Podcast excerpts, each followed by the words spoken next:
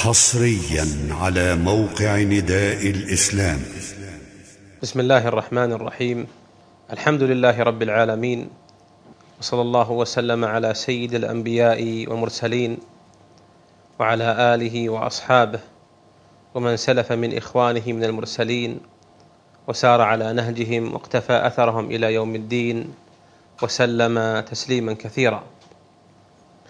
أما بعد أيها الإخوة المسلمون في كل مكان أيها الصائمون والصائمات يا من تقربتم إلى الله جل وعلا بهذا الصيام والقيام أحييكم جميعا بتحية الإسلام تحية أهل الإيمان بعضهم بعضا تحية ملائكة الله لعباد الله وأوليائه تحية أهل الجنان يوم يدخلونها فيلقون ربهم جل وعلا فيها فالسلام عليكم ورحمة الله وبركاته.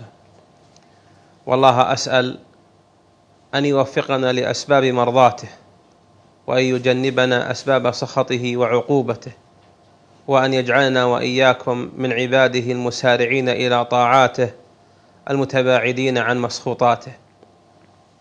أيها المؤمنون ثبت في الصحيحين صحيح البخاري وصحيح مسلم رحمهما الله بسنديهما عن أبي هريرة رضي الله عنه أن النبي صلى الله عليه وسلم قال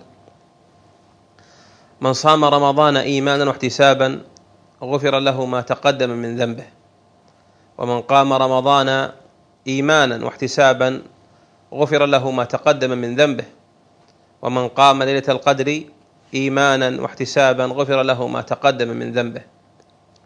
في هذا اللقاء يا أيها الفضلاء ننبه على خطأ قصر فيه بعض الناس هداهم الله وغفلوا عن فضله فتهاونوا فيه تهاونا كبيرا. ألا وهو قيام رمضان. إن قيام رمضان في صلاة التراويح سنة متأكدة من سنن الإسلام. رغب إليها النبي عليه الصلاة والسلام. في هذا الحديث الذي سمعتموه. ومن قام رمضان إيمانا واحتسابا غفر له ما تقدم من ذنبه. فيجتمع لك هذا الفضل العظيم والأجر الكبير في أن يغفر لك ما تقدم من ذنبك إذا كان قيامك لله إيمانا وتوحيدا وطاعة وتقربا إليه وحده لا لغيره. لا تقوم رياء ولا سمعة ولا مشابهة لقومك وأصحابك لما قاموا قمت معهم. وإنما لا بد أن يكون الباعث على قيامك وصلاتك التراويح والقيام في رمضان هو عبودية الله وحده وإفراده وحده بالعبادة بهذا القيام وبغيره دون ما شريك. واحتسابا أي تحتسب ثواب قيامك وصلاتك كما تحتسب سائر قرباتك وطاعاتك وأفعالك وتروكك وتروكك على الله وحده لا شريك له. بذلك تحصل هذه الفضيلة. ورمضان يا أيها الإخوة فيه قيامه بنوعيه بصلاة التراويح وهي الصلاة التي لا تشرع جماعة إلا في رمضان. وفي صلاة قيام الليل وهو التهجد كما أن فيه صلاة الوتر وهي في رمضان وفي غيره. والأصل في مشروعية القيام ما سمعتم من هذا الحديث الجليل من قام رمضان إيمانا واحتسابا غفر له ما تقدم من ذنبه. جاء في مسند الإمام أحمد والطبراني وغيرهما من قام رمضان إيمانا واحتسابا غفر له ما تقدم من ذنبه وما تأخر. فتأملوا معي هذا الأجر العظيم على هذا العمل وإن كان قليلا.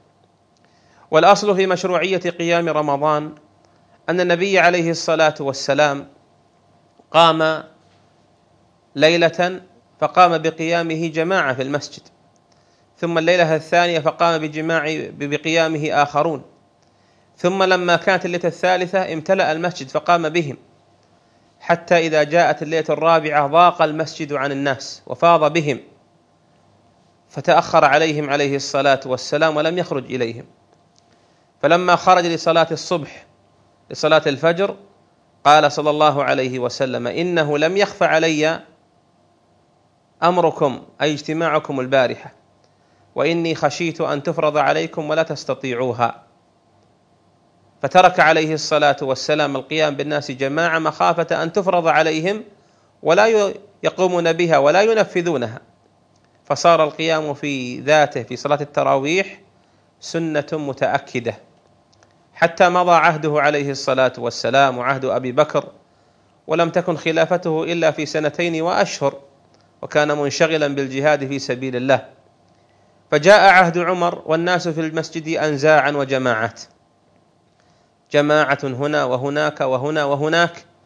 فرأى عمر أن يجمع الصحابة ويجمع أهل المسجد في رمضان على إمامة رجل واحد.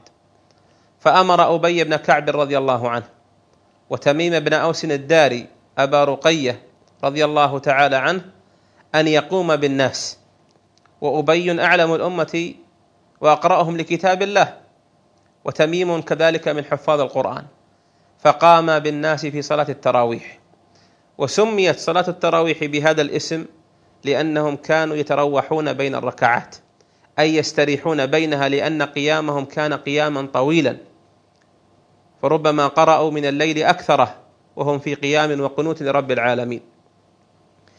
وجاء أنهم كانوا يصلون بهم عشرين ركعة خلا ركعتي الشفع والوتر. هذا هو في قيام رمضان. تأملوا معي يا أخواني في هؤلاء القائمين. نجد كثيرا منهم يهمل في هذا القيام ويتساهل فيه ولا يلقي له بالا ولا سيما من لهم أعمال في مكاتبهم أو أعمالهم في وظائفهم أو مصانعهم أو أسواقهم يتهاونون بهذا القيام الذي لا يأخذ منهم إلا وقتا يسيرا. وهؤلاء وقعوا في خطأ وتفريط كبير. فوتهم هذا الأجر العظيم أن الله يغفر لهم ما تقدم من ذنوبهم وما تأخر كما في رواية أحمد وغيره إذا قاموا لله إيمانا واحتسابا. والقيام الأصل أنه لكل ليالي رمضان. ولكن الله جل وعلا تفضل علينا وتمنن وتحنن إلينا ولطف بنا. فقال على لسان رسوله صلى الله عليه وسلم وكلام رسوله وحي أوحاه الله جل وعلا إليه لأنه القائل عليه الصلاة والسلام ألا إني أوتيت القرآن ومثله معه؟ قال عليه الصلاة والسلام من قام مع الإمام حتى ينصرف. أي يفرغ الإمام من قيامه كتب له قيام ليلة. من قام مع الإمام حتى ينصرف كتب له قيام ليلة. وهذا فضل واسع من رب غني كريم واسع المغفرة لا يليق بالمؤمن أن يفوته عليه. إننا نجد مننا من يقف في الملاعب والملاهي والأسواق وأماكن اللهو واللعب الساعات الطوال ويقف ويجلس أمام قنوات العهر والرذيلة واللعب واللهو الساعة الطوال لا يمل ولا يكل. لماذا نكل من وقوفنا في صلاة التراويح مع الإمام ساعة أو ساعة إلا ربع أو أقل من ذلك بكثير؟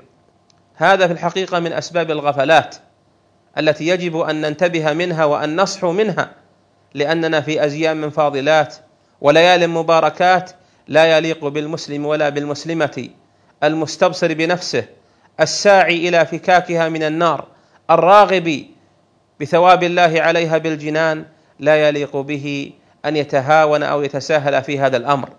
فعودوه أنفسكم وعودوه أحبابكم وأبناءكم واسعوا وسارعوا إلى مغفرة من ربكم وجنة عرضها السماوات والأرض أعدت للمتقين لا حرمنا الله وإياكم فضله ولا مثوبته وجعلنا ممن يستمعون القول فيتبعون أحسنه.